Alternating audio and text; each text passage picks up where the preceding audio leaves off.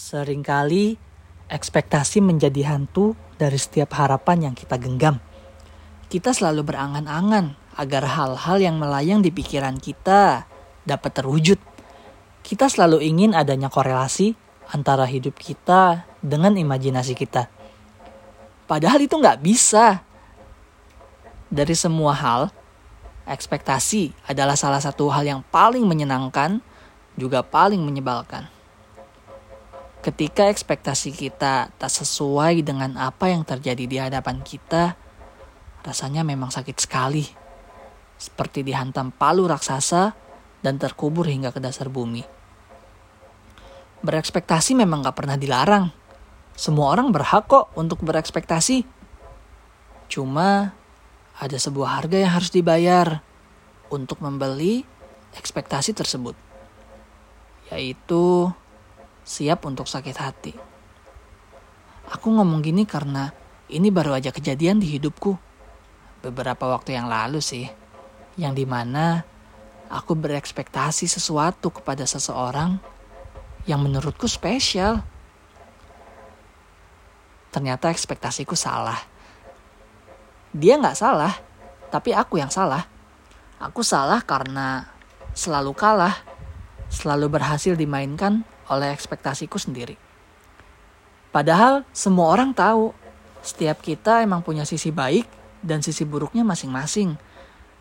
Dan memang seharusnya seperti itu kan? Karena manusia nggak ada yang sempurna. Kenapa kita harus takut untuk sakit hati? Yang padahal itu semua nggak apa-apa. Nggak apa-apa untuk merasa sakit. Nggak apa-apa untuk merasa kecewa. Nggak apa-apa, itu semua nggak apa-apa. Semua yang kamu rasain itu valid adanya. Ketika kita mengambil keputusan untuk melangkah satu kali, maka kita harus siap untuk bertanggung jawab beribu-ribu kali. Karena terkadang sakit yang cuma kita alamin selama satu hari aja, perasaan itu nggak hilang-hilang sampai satu bulan atau bahkan satu tahun. Dari sini, kita harus belajar bahwa sedihmu adalah pilihanmu. Emang kadang kamu gak sadar kalau ternyata kamu udah ngambil keputusan karena naluri kamu udah mengelabui kamu. Gak apa-apa, salah itu kan wajar. Hidup emang banyak trial and errornya. Sekarang mau kamu sedih, senang, kecewa, bahagia, itu semua pilihannya ada di kamu. Kamu mau milih yang mana? It's your choices to choose.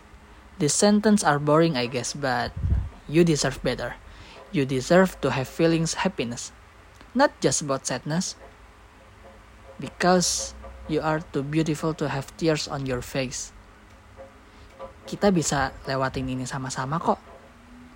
Nggak perlu buru-buru, pelan-pelan aja. Kan sesuatu yang besar memang harus dimulai dengan langkah awal yang kecil. Kita sama-sama ya. Aku yakin kita bisa lewatin ini semua.